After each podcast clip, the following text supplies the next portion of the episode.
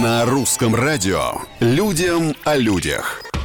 Всем привет, с вами Петр Кузнецов, и, как всегда, необычные истории жизни, казалось бы, обычных людей. В книгу рекордов Гиннесса вошло кулинарное достижение из Индии. Там, в торговом центре, построили башню из кексов. Длина сооружения составила почти 13 метров, а выпечки на ней было около 19 тысяч. Каждый кекс весил не так уж много, 70 граммов, но вот вес самой башни впечатляет. Это почти полторы тонны. По правилам, вся еда, использующаяся для рекордов, должна быть съедена. Так что после того, как все полюбовались на башню, ее демонтировали, а кексы подарили местной благотворительной организации, которая помогает бездомным. Людям о людях.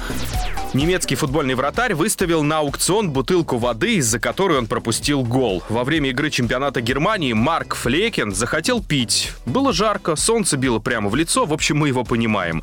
Он, казалось бы, на секунду отошел к штанге, где лежала бутылка, наклонился, и тут вдруг трибуны завопили. Оказалось, что нападающий соперников за это время успел перехватить мяч и дальним ударом переправить его в ворота. Гол! От неожиданности голкипер замер на месте, но, несмотря на курьез, его команде удалось в итоге одержать победу со счетом 2-1. Теперь та самая бутылка выставлена на торги, а вырученные от продажи деньги спортсмен направит в благотворительный фонд поддержки детей из неблагополучных семей. На сегодня все, но совсем скоро уже новые истории и новые герои. Надеюсь, такие же.